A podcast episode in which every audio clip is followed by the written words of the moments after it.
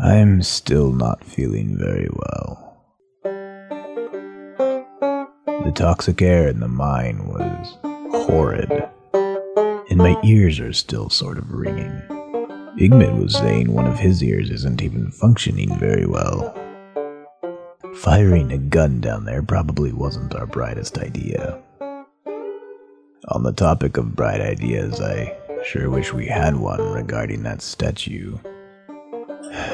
Anyway, we're about ready to ride back to Fillmore's Crossing. I'm not looking forward to crossing those salt flats again. But a man's gotta do what a man's gotta do.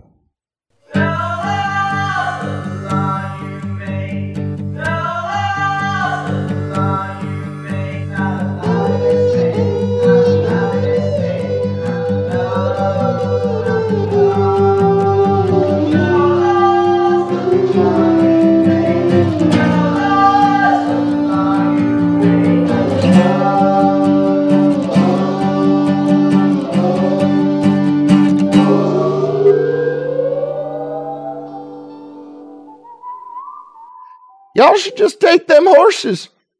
We ain't gonna use them for nothing. They're fast and strong and they know the way. Didn't we ride here on horses? What happened to ours? Somebody run off with them? No, you, he looks at uh, Igmit and he goes, "You explain about taking an extra set of horses there, sir. You you seem to know what you're talking about. I'm gonna go and get." Oh, that I excuse me. I was distracted. You know, I, I was uh, I was shooting lizards out back. I'm sorry. uh, Oh, is that what you are, Scarlet? here, here's the deal, my Eastern friend. If we take an extra set of horses, that means you, you perverted son of a bitch. Sorry. Insinuating that I, a gentleman, would do such things while working. Thank you very much. My mama raised me better than that.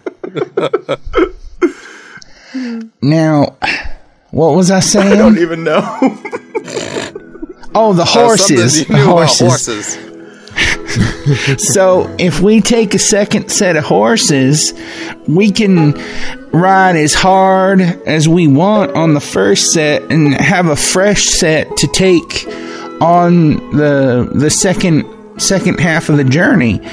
Um, they'll, they'll be uh, far more rested, um, and we'll get there far quicker. The third day is coming up. The faster we can get there, the better. Yeah, I think the the quicker we can talk to talk to old man Fillmore about um how we're shutting his mind down. Uh, I think that would be the better too. Yeah, I, I, I, I reckon that's a good idea. Uh, Mr. Mining Feller, I appreciate your offer. Good luck there, fellas. Now you go stop this. Alrighty, let's saddle up, boys. All right, let's let's get moving. All right, so you guys, you guys grab the reins on two other or three. Sorry, an- an- another horse each, so three in total. And like he said, these horses are strong. Um, they're very strong looking, and they look well rested, like they haven't done any work in quite some time. And they're all brown. One of them has white spots, and the other one has like like tannish spots against uh but the other one is just like completely brown and yeah you guys grab onto their reins and you start riding hard why don't you guys all give me an animal handling check Thirteen. Ooh, 21. Oh, that's a nat one. Damn it. so you have the worst luck with fucking horses and with con saves. I've never tried fucking. Horses. what do you- what Well, uh that's why you're so bad at it. what is your uh what do you add to that natural one I didn't know we even bothered adding to natural ones, but my animal handling is a four. all right you dig your your heels into your horse, and as Igmit starts tearing past you, he slaps your horse on the rear. You kind of startle in your uh, in your seat a little bit, but you manage to hang on. But uh, for the most for the most part, you had very little to do with uh, getting your horse going. Falk, you have very little trouble with uh, with your horse, however, and you dig your heels into its haunches and take off, kicking up dust, riding as hard as you guys can, um, directly back towards Fillmore's Crossing. Igmit in the lead. You guys ride for a solid two or three hours, and um, I want you to give me another uh, animal handling check just to keep up this this pace because you guys have made really good time. Um, Igmit was able able to assist you, Tom, anytime that your horse kind of got a little riled up or anything like that. So That was a 15 plus one, so a 16 this time. okay. I got a four. oh shit. Okay. So you start uh, shooting your lizards uh, on the back of your horse there, and it gets spooked out. And what did you get, Tom? I rolled my nat one around in my hands for a bit before I dropped it on the counter and got a 23. Oh, nice. Okay. So this time, as Igmit oh. starts to lose his oh, balance, Tom comes up to the side of him and like grabs onto the back of Igmit's vest and like rights him for a second. And Tom, what do you want to do? After I after I pull him back up onto his horse, I just kind of s- s- give him a cheesy grin and then I pull his hat down in front of his eyes and ride off. He's gonna kill you. He's super gonna kill me. God damn you, you priest. And and Falk, you're doing fine.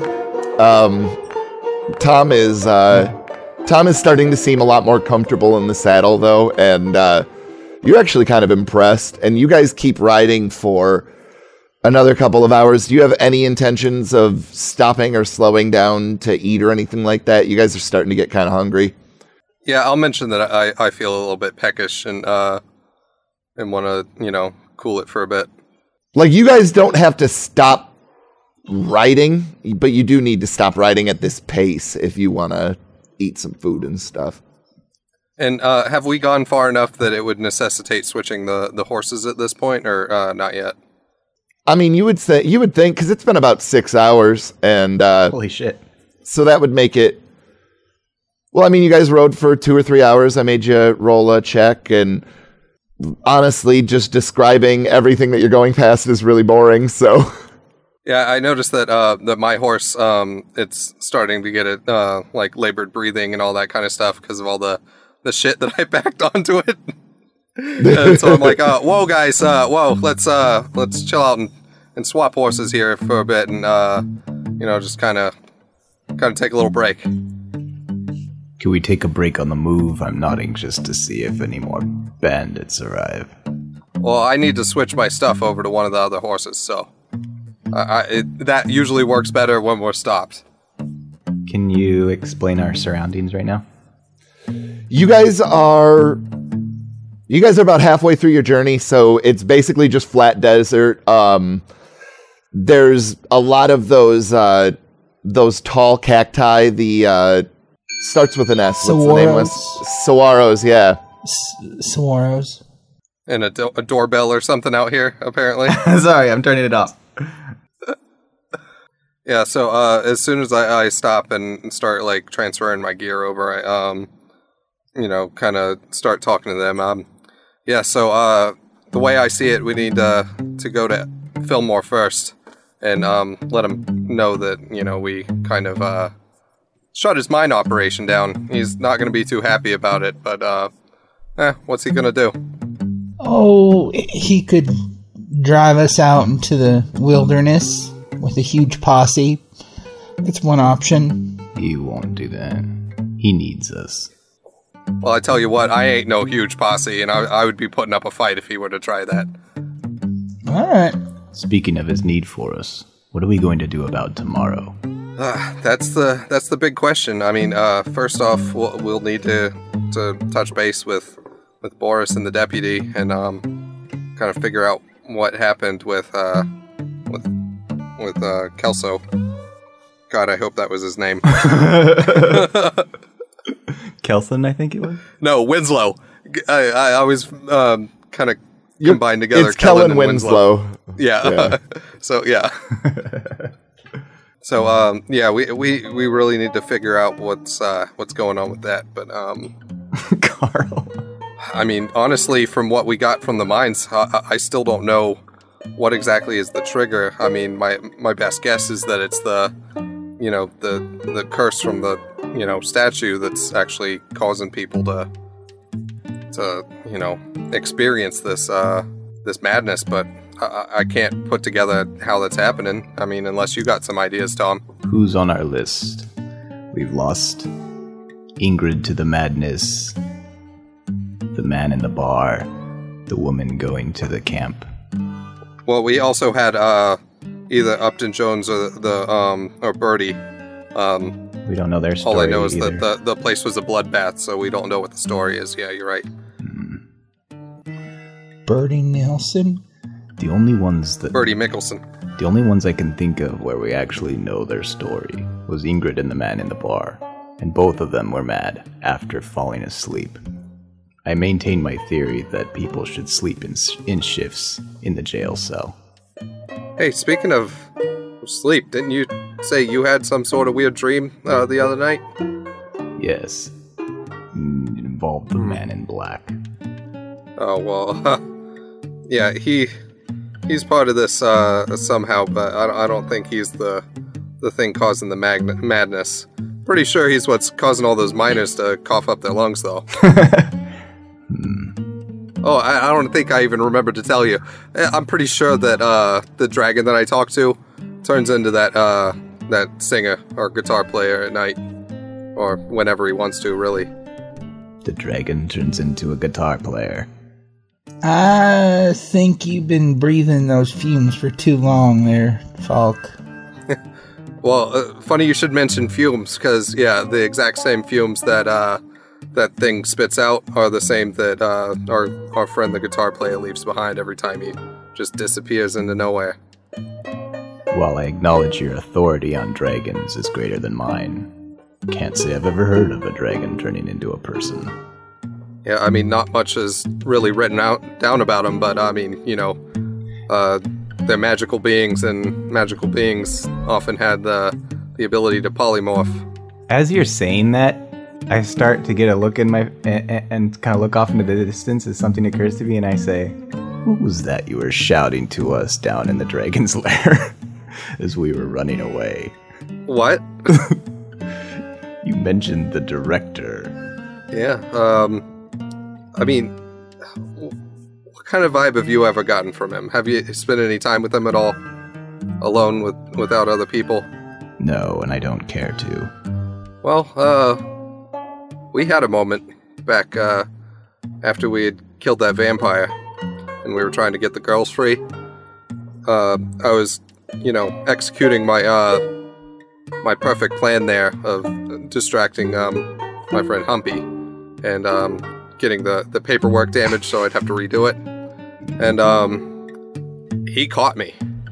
He had me dead to rights. He knew what was going on, and um, he pulled me to the side in the elevator and um, said as much. And uh, he also mentioned that um, he was going to help us along, um, and that sometime I would have to um, return favor in kind if he should ask for it. And uh, while all that was going on, I saw his eyes. Um, they they changed and, and they became just like that dragon's eyes. You know, with the the up and down slits. You know, they were no longer just round pupils like me and you have. It was um, it's fucking frightening, dude. Help us along. What has the director ever done for us? Well, he made it so that we weren't, uh, you know, executed for trying to help witnesses ex- uh, escape. I see. All right. I don't understand this workplace drama or the sexual undertones of Falk's relationship with your boss, but uh, we've got a town to save, and I reckon we we best get going. All right, we can kind of get moving, but uh, but yeah, we can definitely revisit this at some point because um, I'm I'm not so sure that uh that the FIA or, or maybe even the Imperium as a whole are really the good guys in a lot of this. Oh my hell! Do you think the the Imperium are the good guys? Good lord! they send out their armies and their builders and their miners and just take my indigenous land, land that's been in my family since time began. And you think they're the good guys? Good hell. What say we get going? Time's a wasted. Oh yeah, once once a half orc gets political, y'all want to go. I'm already getting up on my horse. Yeah, Yeah, Roll an animal handling check. Yeah, Donnie four. Donnie sixteen. Some bullshit. I need an animal handling from everybody. uh, nine plus one, uh, ten. Uh, eight plus two, so ten. 18 4. 22. Oh shit! You guys all do. Tom does exceptionally Tom exceptionally really well, wants to get away from this conversation. So does my horse. and he's gone in a flash. Uh, you guys catch up to him after a little while, but it definitely takes you guys a little bit longer to get up to the pace that uh, Tom is at. My horse and I always have bonding moments over running away from orcs. You guys, uh, you guys keep going for another couple of hours, and again, it doesn't seem like anything is really on the horizon other than uh, at this point, all of you guys make a perception check. Perception. uh, Thirteen. 23. Nineteen. Okay, so Oh, I forgot. everybody, I'm at disadvantage still, aren't I, from uh, being outside?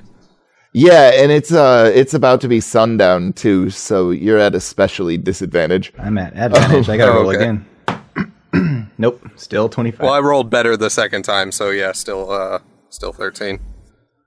so everybody above uh 17 you can start to see fillmore's crossing in the distance and you think that uh that this plan has actually worked pretty well in the next couple hours you should be there and it shouldn't even be that late by then it'll maybe be eight nine o'clock something in that uh area nice.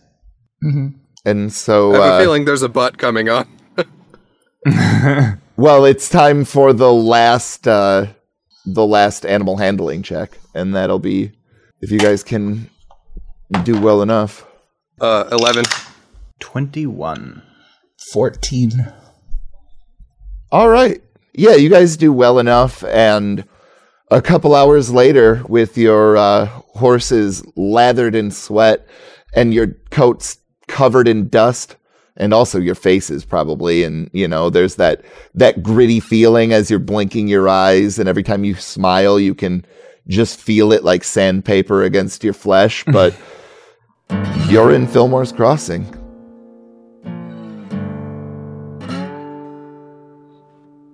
So, uh, yeah, I'm thinking of uh, at least myself going straight to to Elma to break the news to him. Um, it's up to Well, if if you don't mind my suggestion, I think we should get the deputy just to just to be there. I feel like that might uh, make Mister Fillmore a bit more pliable, if you will. I feel like I could use a drink.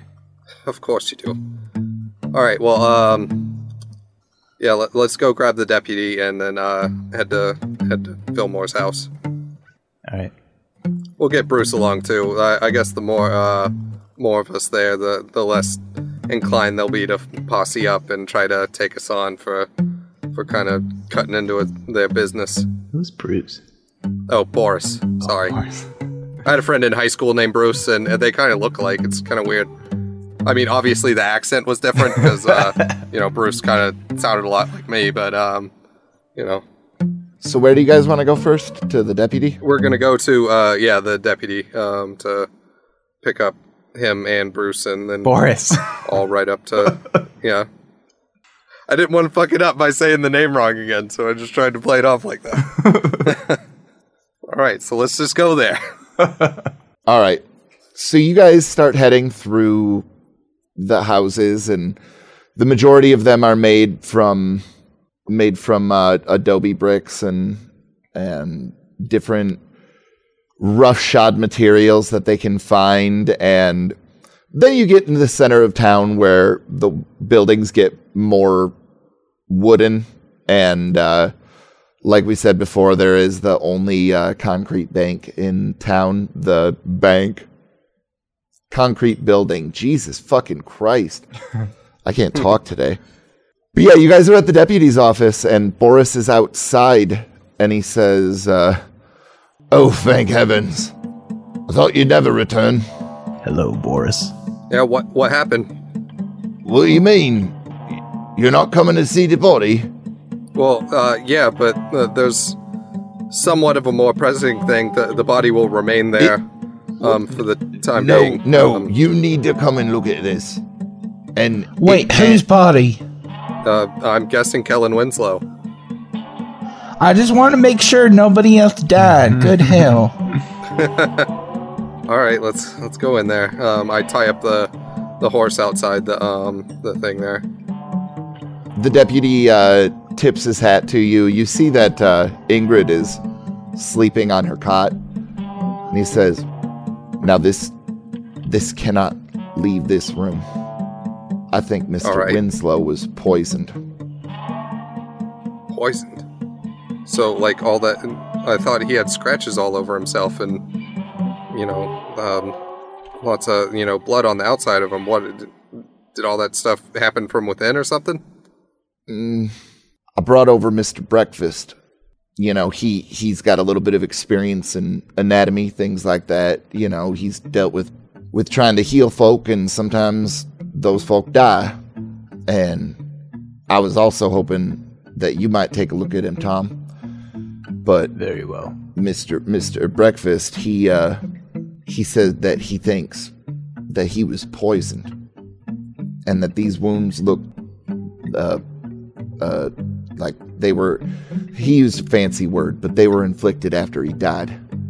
Oh, um, like self-inflicted or like I think someone was trying to cover up for something. Oh man. Um, and uh, like what? so he he was left alone in here at some point. Um, neither you or Boris were in here.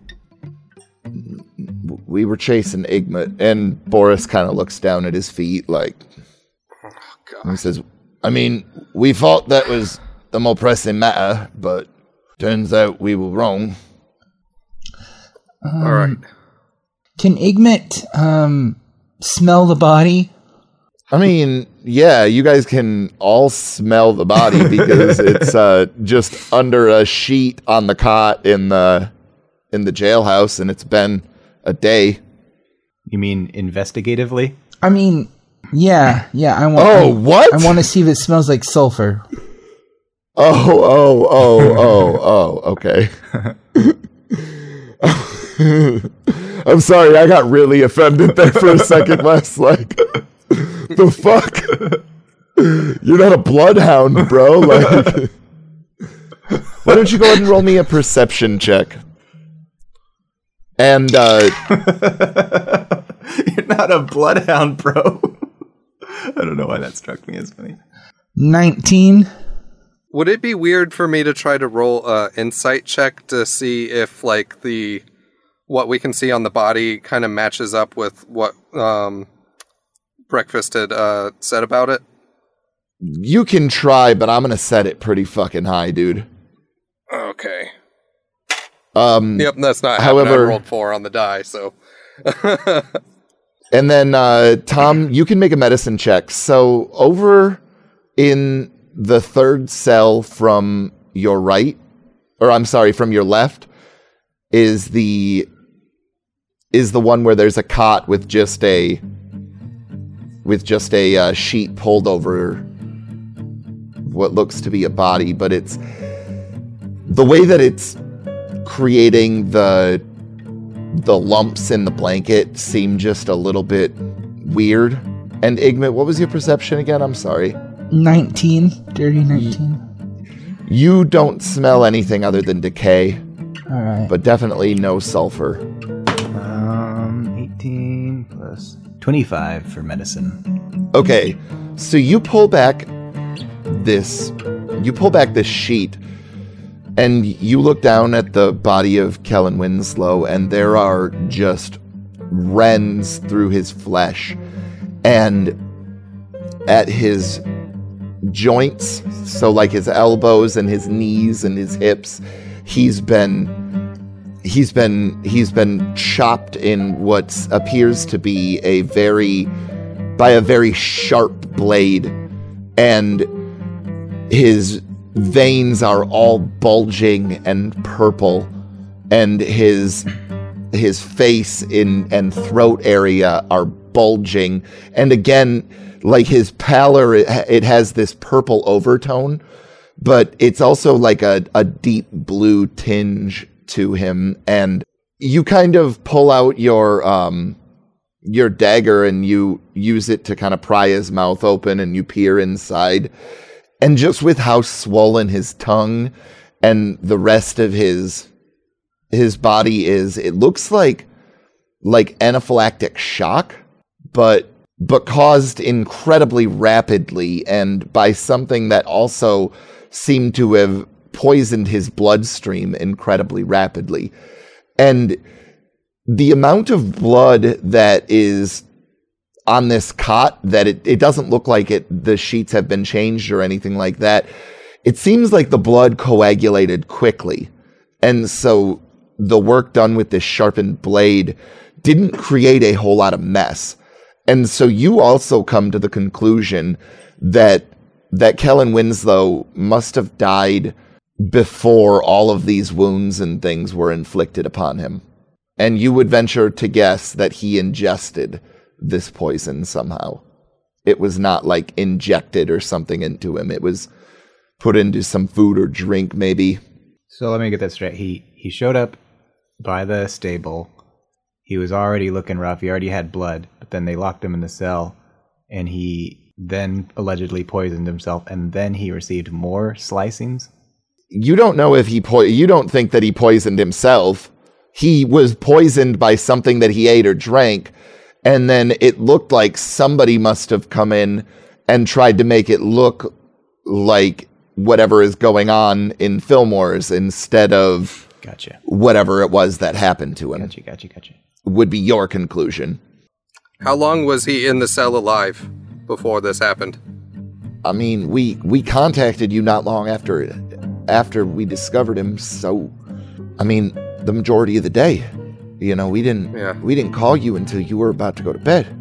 You know, and and and uh, hold on, and he kind of rubs his temples, and it looks like he hasn't shaved in a while, and he scratches the side of his face and starts pacing back and forth. And Boris also looks nervous, but he doesn't really show it through movement. Instead, he kind of crosses his arms and goes into a sort of defensive position. And uh, Boris actually starts to speak up first, and he says, "Well, we we knew you was gone, and so when we saw Master Igmit strolling by the well, it it was late, but you know, no other no other orcs feel welcome enough to stroll through here, or so said my friend here, and I agreed that Igmit must also be gone, so we decided to go and have a word with him. And well, he he's really fast. And so all this had happened while you were gone? I mean, we we chased him for a good, and that's when uh, Deputy Portnoy starts speaking up, and he says, "I mean, we chased him for a good 15, 20 minutes or so. I mean, but whatever did it, did it fast. Um, whenever he ate or drank under your custody before this happened, Um, did it? Uh, who got him his food and, and water? And um, or was it one of the the girls from the crossing house that brought all that over? Nah, uh, Track himself brought it. Remember, we, we sent him over. He went to the crossing house, picked up some food, and then, I mean, the girls brought him lunch and dinner, but so, I mean, I think it was Andrea the first time, and then, or it was Andrea both times, but Track for breakfast. All right, and um, who had been bringing the the water, and then also had all of you been drinking the same water?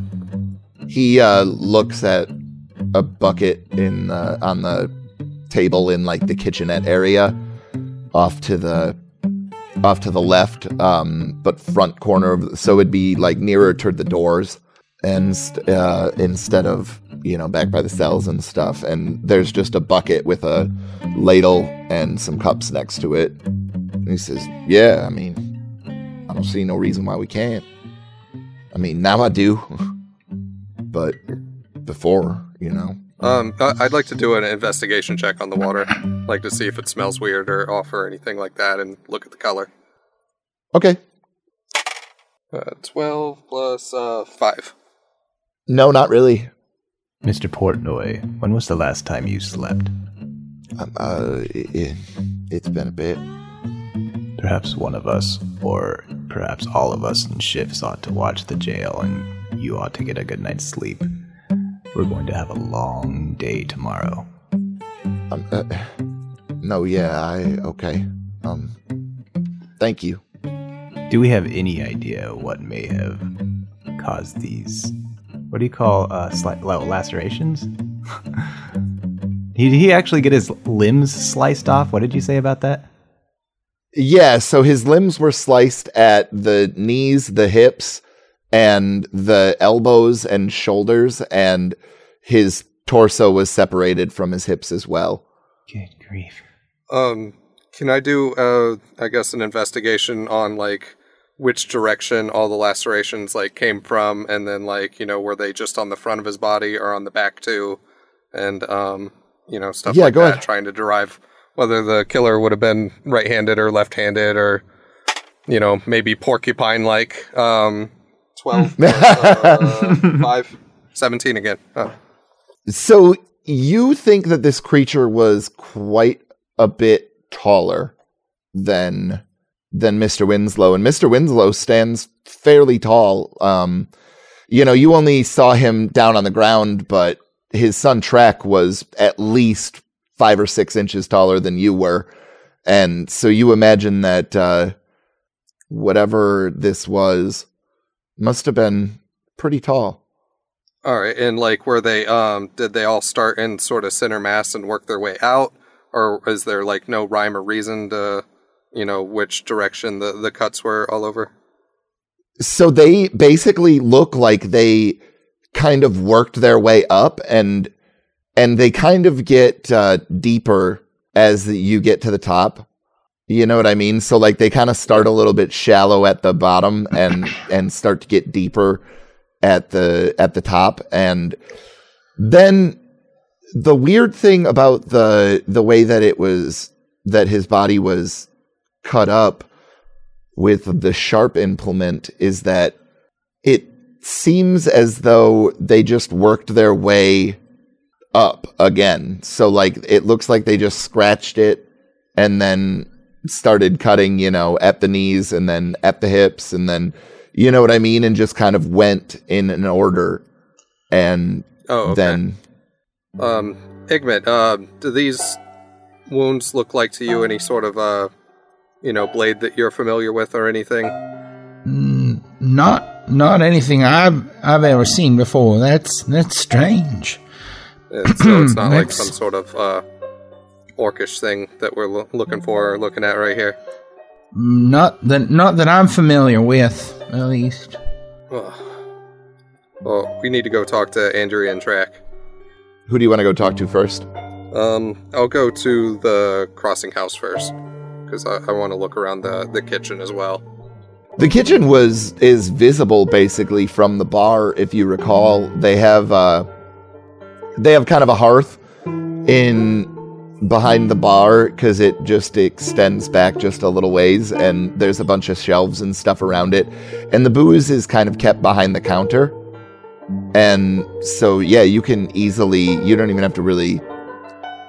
Well, I want to go back there and, and root through some stuff to see if I see like Yeah, any, yeah, yeah, yeah. you know empty suspicious bottles and, and things like that that might have been uh you know something we should see. So um Okay. yeah, I I walk in and uh you know um this was the place that only had the one swinging door, right? Because the other one had fallen off. Yeah, yeah, yeah. Yeah, so like I, I go in and instead of walking around the, the one that's just not even there, I do swing open the one door as I come in and um you know it kind of makes that creaking noise and everything and starts like you know swinging and hitting the stops on on both sides. And um who's who's around uh right now? So right now there are a couple of miners that are drinking at the bar, and Andrea is sitting at a table and she's holding on to her little sister Prentice, who is wearing a dress, and it looks like like Andrea is maybe singing to her or something and trying to get her to go to sleep, and uh, and and Prentice like seems to be fighting it. You can you can tell that you know she's got heavy eyelids, but you know is is being stubborn about the issue. And Polly is behind the bar, and she's currently pouring a a shot for one of the miners that is drinking there. And she says, "Well, hi there." I um again forget that I'm not wearing a hat and I go to tip my hat and it's not there and then I just kind of awkwardly brush my hair back and um then kind of wave my hand and say uh hi. Um so uh let's see. Uh, the deputy said he didn't want the information getting out. So um ah fuck it. So uh uh, something um has uh happened next door. Uh, You know, uh, one of them got like a real bad case of uh of the spurts, uh, for lack of a, a better term to use, and um they said that all their food came from here, and that like also I'm sure you you know remember when the you know our friend and the deputy were chasing around a, a you know orc fella that looks like our other friend and um you know they they wanted me to come over and check out like the the food area here and just make sure everything was was clean and that that orc didn't like sneak in here and and like put something in their food. So i'm just looking around for for anything that might be um you know left behind if that happened and you know just trying to rule some stuff out real quick Yeah, I mean, I mean, if that if you need to, I guess that's fine. Um, only me and the girls have been back here though. Um, but yeah, yeah, yeah. Come on. And uh, she lifts up part of the counter and waves you to come behind the bar. all right uh 19 on the die plus uh 5 for investigation So you start looking just around the hearth area and, you know, the flat metal piece that acts as sort of a griddle. Um, and there's currently a large pot that's filled with a stew sitting over the fire. And you know better than to check any of the things that look to be more communal. And so, you know, you start looking at some of the some of the eggs that are sitting around and then you start going through the compost bucket um, at looking at the eggshells and carrot tops and some of the gristle from the meat that she served today. And you're just making your way through all of the different parts of this kitchen for maybe 15 minutes or so. And you notice that there is there's a vent on the back wall. And one of the nails that holds it in isn't in the hole. So like it's a it looks like it's just a, a like a metal grate basically and there's a nail in three of the corners but it's missing from one of them and that corner that it's missing from is just bent up just a little bit. But the thing is is like you would have to be quite small. And I mean, you've met gnomes and halflings in Farport before, but they're pretty uncommon, and you haven't seen any in Fillmore's Crossing at all. And you would even have to be relatively small for a gnome or a halfling to even fit into a vent of this size, but you can see that it does lead to outside. Um, can I roll like a, a history check to see if I would be familiar with um, like you know, like uh, sort of druidic type of spells or spells that people can use to become smaller things? Yeah, sure, go ahead. Uh, sixteen plus uh, history two. You've you've read about a spell called Reducer Enlarge, and you've heard of people casting it before. And you know that you don't necessarily have to be that powerful to do it.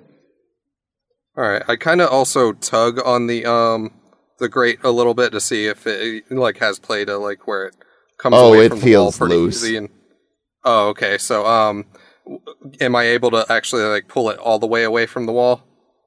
Without any effort, basically. Oh, okay. And then um, like is it can I put it back into the wall and the nails go right into place? Oh yeah, and I mean like it almost like as you're trying to line it up, you touch one of the nails and it just feels a little bit tacky. Uh, tacky how like sticky? Like like sticky tacky. Sticky, sorry. Oh, okay. I realized that I was talking about a nail and then I said tacky. It was like, wow. Good adjective, bro. oh, is it in like plaid and um? right, right.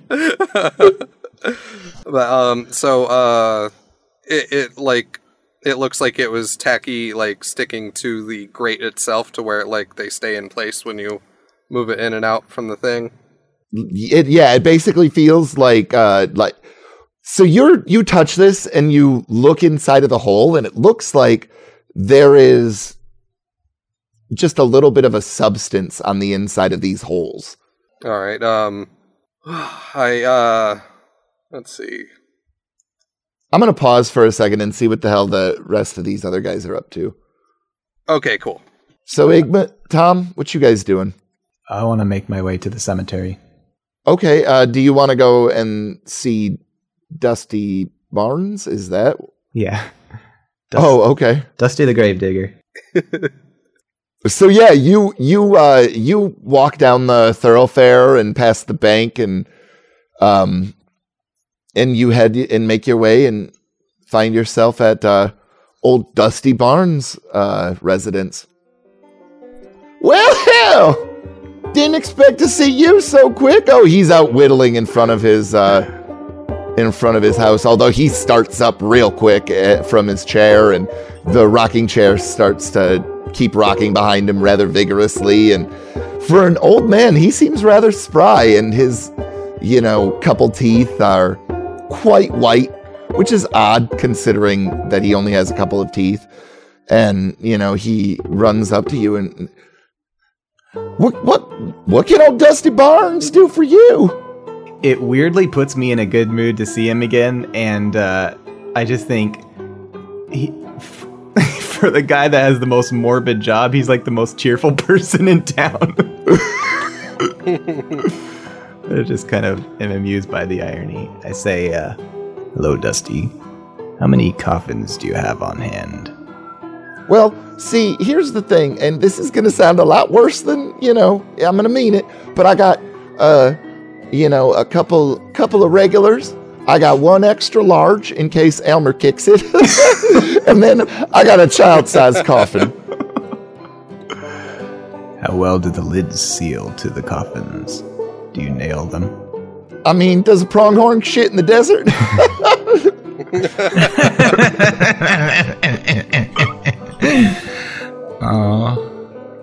Tell me about that mausoleum. How do you get inside? well, you got to be a Fillmore, but uh, I'm counting on the fact that his kids don't like him much, and so I'm thinking that we might get to put him in that box.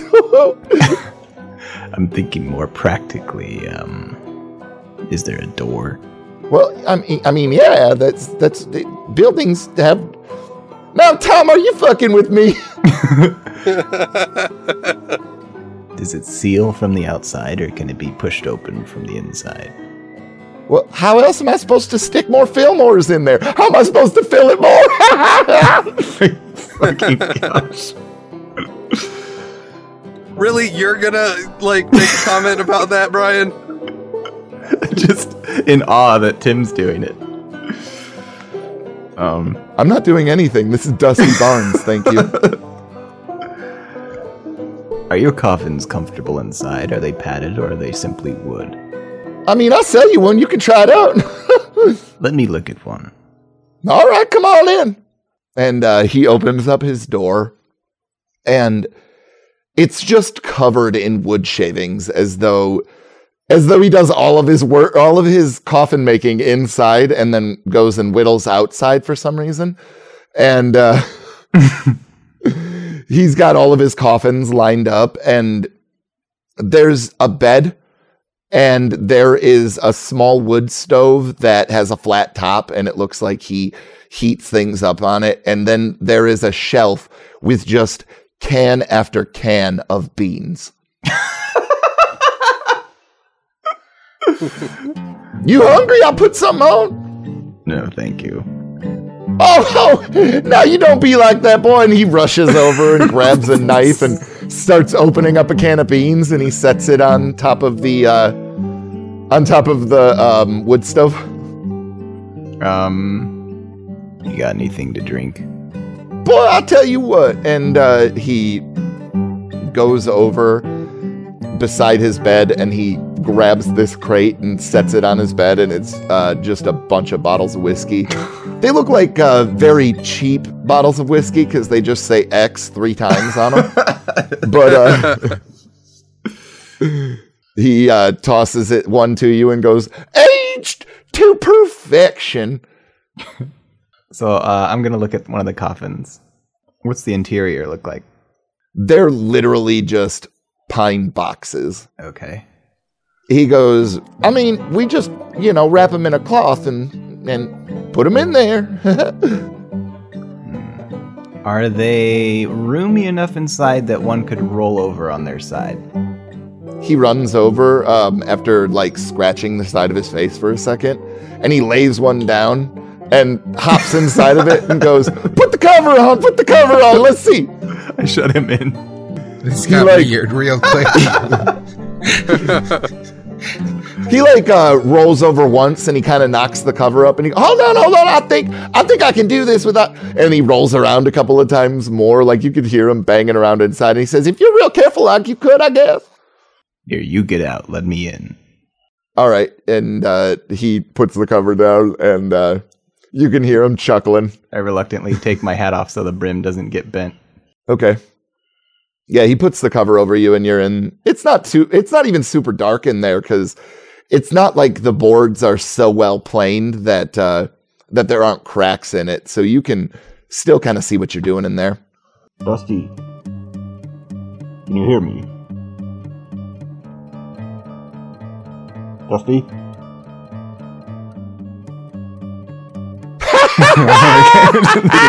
Oh, I got you good. I bet you thought that I couldn't hear you. You're just in a podbox. Of course, I could hear you. Dusty, drive a drive a couple nails in the lid. uh, uh, what? Are you practicing a magic act or something? Just drive the nails, Dusty. Oh, oh, okay. And he starts pounding a couple nails in um, on either side of the coffin. I give the lid a budge and I say, Do some more. Drive as many nails as you would normally do. What the fuck? I am going to go over to Igmit and see what Igmit is doing. Because amateur David Blaine is fucking. Oh, Igmit's just at the table with uh, Miss Andrea, and he's double fisting uh, glasses of beer and uh, teasing his the little sister. That's all he's doing. the one that she was trying to put to bed? Asshole. Yeah, I was about to say, you get a lot of dirty looks from Andrea as you're like poking and prodding her and keeping her awake. And finally, she goes, Mr. Igmit, we're going to go upstairs so I can get her to go to sleep. Thank you. Just having a little fun. I understand, Mr. Igmit. And it. Good night. Good night. And she kind of stomps on a couple of steps as she heads upstairs, and uh, Prent, you can see Prentice sticks out her tongue at you as uh, as she's like, you know, hanging over her shoulder, going, uh, and then she went like it's like a playful stick out her tongue at you. You know what I mean? Like she kind of uh, thought you were funny. All right. I I just yell after him. Good night, little missy, and uh, chuckle. So that's all. You from hear a very diminutive uh, good night behind, and then a shh, you hush up, girl. And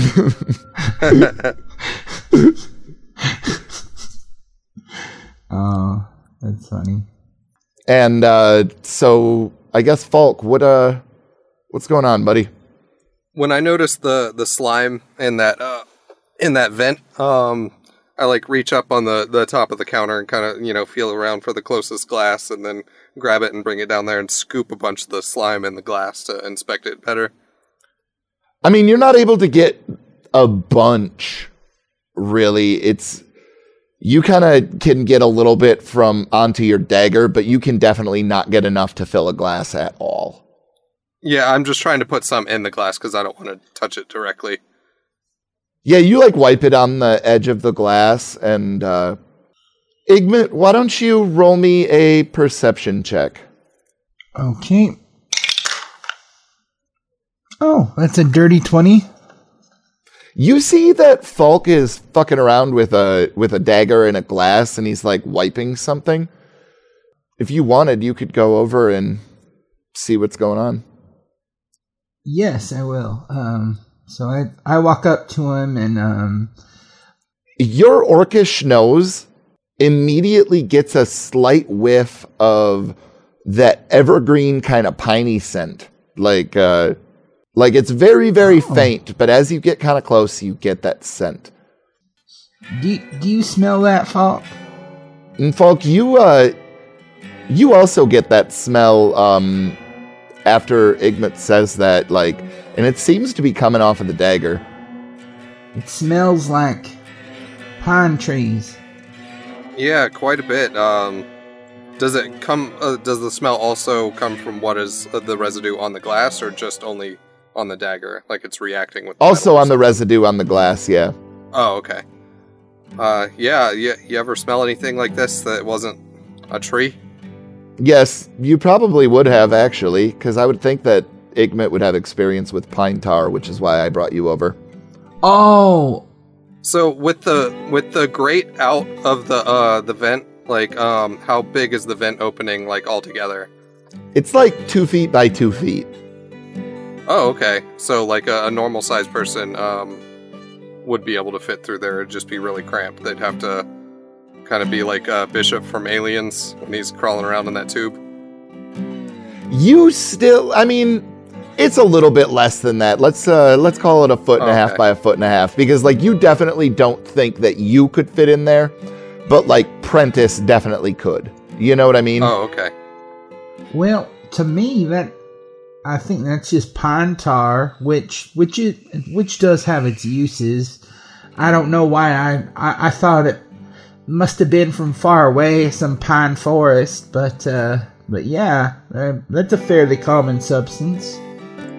Do you usually use it in vents? Uh, well, I I don't use it much myself, but I, I reckon someone could use it as a as a sealant or something like that to to get something to stick. Um, I kind of peer around in there. Is there anything that's sticking to it? Other than just like dust and dirt and, and shit? No, I mean it's literally just uh so do you think that the substance is inside of the vent because it's just inside of the holes that the nails were in? Oh, okay. Yeah, I thought the whole inside of the, the vent was like coated in that stuff. Like, something Oh, I slimy crawled through apologize. I wish I would have picked up on that sooner because I was trying to bring Igmit over so that he could be like, dude, th- it's just to hold the nails in, bruh. What are you doing? Like, Yeah, this I, is not the clue. I was like, I I I thought you were talking about inside the vent. Um, oh, okay. All right, so uh, oh man, um, so I think somebody entered here, and then you know use the the tar to stick it back in there so it would fall out. Um, like possibly. Tim, can uh, Igmit use his? I, I guess not use his dark vision, but but can he uh, make an investigation check and just look in inside the vent, see if he sees any, maybe like uh, fingerprints or something, paw prints in the dust, Yeah, absolutely. perhaps. Okay. Um. let's Can I see, help what, him what with kind that of check would that be? Do indiv- do investigation.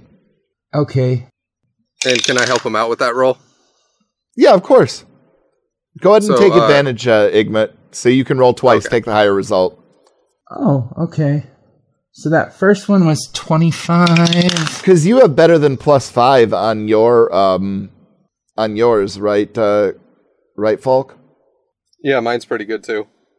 Yeah, so I'll just give him advantage then, because it's basically the same as just rolling twice and taking the high result anyway. Yeah, I, I got uh, the 25 is the higher of the two. So you you look and you can see that it appears as though somebody or something crawled through this vent and not that long ago because there really isn't that much more dust um because like there's definitely quite a bit of dust in this vent and it doesn't look like it's been cleaned anytime recently and so you can tell that some more dust has started to settle over this trail, but not enough that it isn't completely noticeable that somebody relatively recently was through this vent.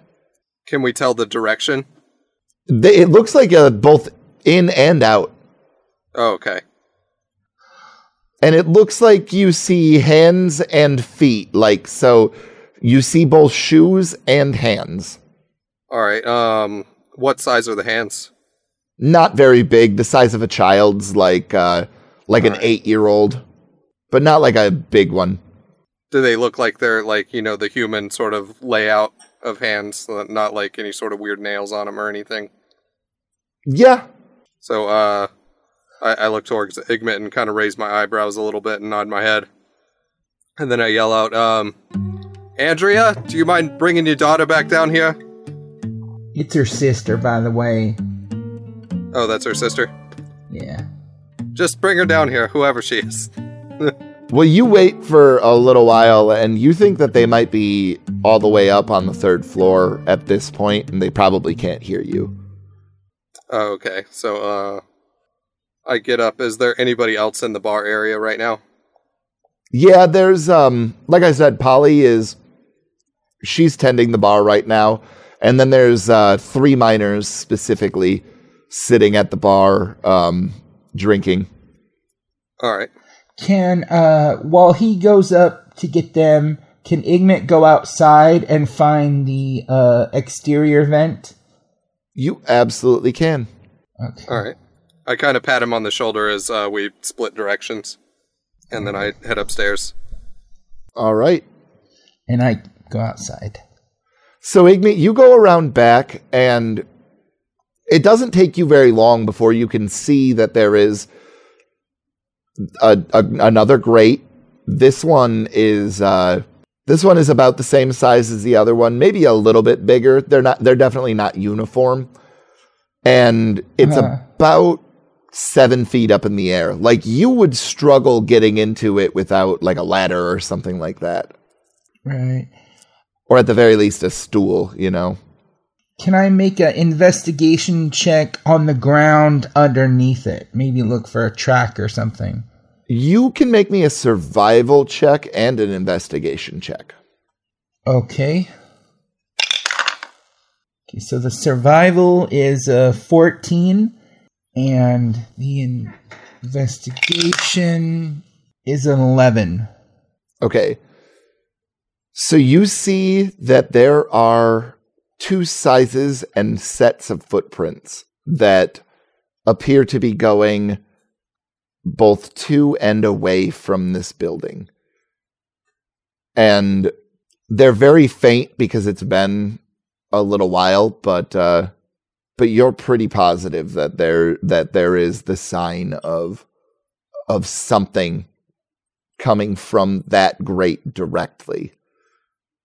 Now there is also a lot of other trail and stuff like that, so it's really hard to pick up exactly where it goes, except for away from the building. But you definitely are pretty confident that that something is going in and out of that grate.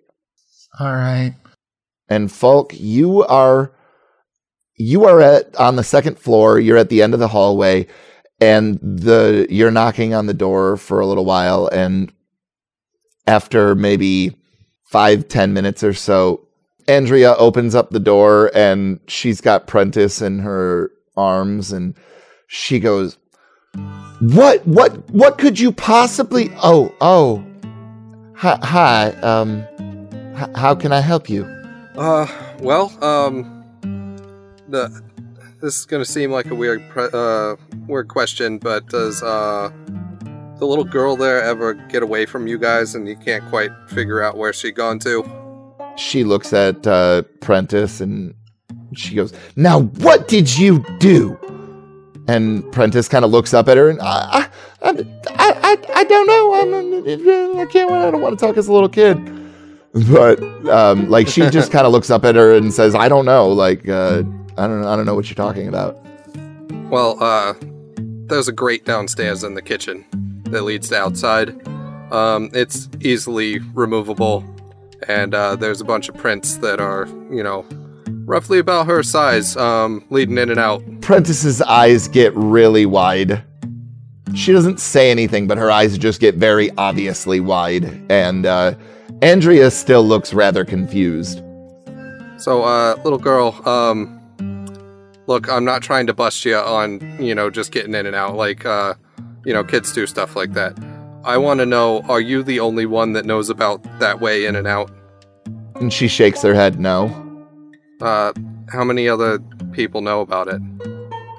The man. Did you just say the man? Yeah, he, he gives he she says he gives me candy. He gives you candy.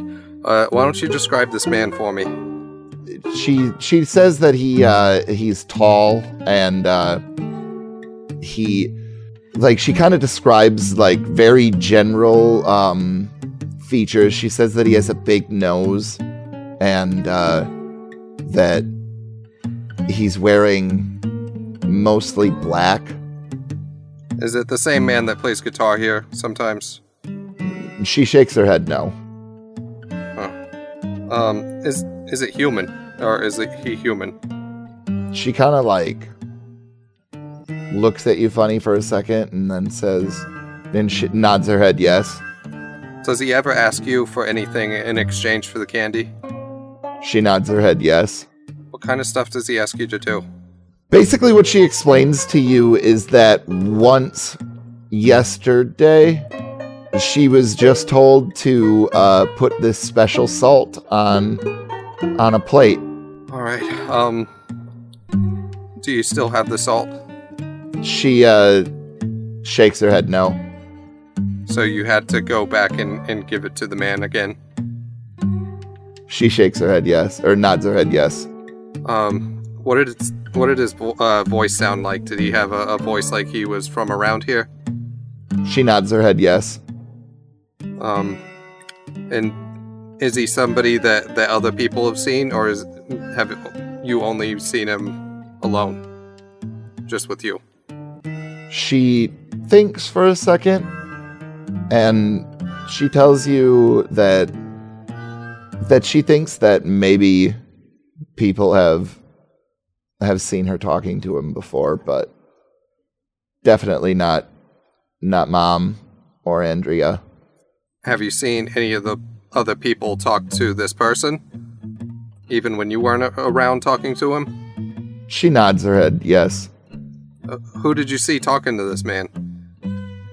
she says that uh that he's come into the bar and drank before Um, how often does he come to the bar? She shrugs her shoulders and explains that she isn't allowed to stay up late very often. And um, about how long have you noticed this man? Uh, has he, he been coming down here for years, months, days, even? She kind of thinks about it for a second and she's like, Not that long. Has he ever told you his name? She shakes her head. well, uh, thank you, uh, sweetie, but, um, don't go taking any candy from strangers anymore. Um, I'm not gonna say you did anything bad, but, um, yeah, just, just for the love of Ernie, don't. Andrea Don't goes, do that I again." will. You this that is really bad. Ernie, damn it, Prentice. How many tell the man how many times did you take candy from this man? And she holds up one finger at you. All right. Um, I kind of figured that. Um, I I think that's um, I think that's all I need. Um, thank you for for helping me here. Um, yeah. Uh, keep an eye out for that guy. If you see him, you come find. Um, first tell your your mother or your sisters. Um, and then also get them to come and find either me, my partner, my other partner, or the deputy immediately. She nods her head at you and Andrea says, I'll, I'll make sure to, to ask her on a fairly regular basis and but if, if that's all, sir, I'm I'm gonna go and put her to bed. All right. Um, sleep safe. And I turn around and start going back downstairs. Um, I'm gonna go back to Tom. so Tom, you are nailed into a coffin. What uh I press against the lid with all my might. uh why don't you go ahead and roll me a strength check? Strength. I was a 19 and it fell off the paper to a 5. so that's a 6 total. It does not budge at all. Okay. Um okay. Tom doesn't like enclosed spaces very much. He's not a freak about it, but he, he, he doesn't love it. So how am I feeling? Oh, you definitely you're not uh you're not super comfortable with it. Uh why don't you go ahead and give me a will save? Will save. What is that? Or wisdom, wisdom, wisdom. Seven. Oh, save is actually ten. Your heart is racing a little bit. You know what I mean? Like you can feel your adrenaline is kind of coursing through you, but you're doing an all right job of kind of controlling yourself.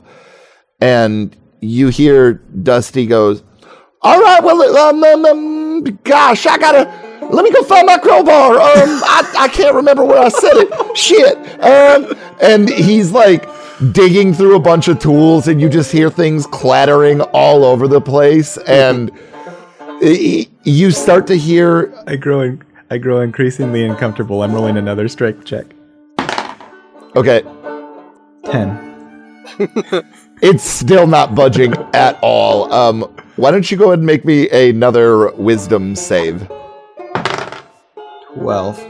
you're still doing all right but i mean you're definitely starting to get to a little bit like it's starting to set in a lot more but you you start to feel things clattering um, up against this coffin as he uh, is tossing things about this room and then finally you feel the coffin kind of shift a little bit and then you start to hear the wood creak and groan against uh, what you assume is the crowbar against it. And he starts to pry it up, and you're pushing along with him. And after he gets to a couple of uh, areas of this thing, and so yeah, it, it pops open after after he goes to three different spots, and you you're breathing a little bit heavy, and he's kind of. I don't know why you wanted to do that, but boy, you got a set of stones on you. I slowly crawl out and put my hat back on, and I say, "This is probably going to be the most unusual request you will ever receive." But I may be sending people to you tomorrow to sleep in these coffins, and I would hope that you seal them in just as well as you did me. Are you fucking kidding me? I just shake my head and uh, and then I say, um, and Dusty, if anyone does take you up on the offer to bed down in these coffins, should they somehow manage to break the lid open without the use of your crowbar, you'd best fire a gun in the air. Hell, you'd best fire a gun right at them. if you get my meaning. Are you fucking kidding me? I take a swig of whiskey and give him a big pat on the shoulder. Thanks for the beans.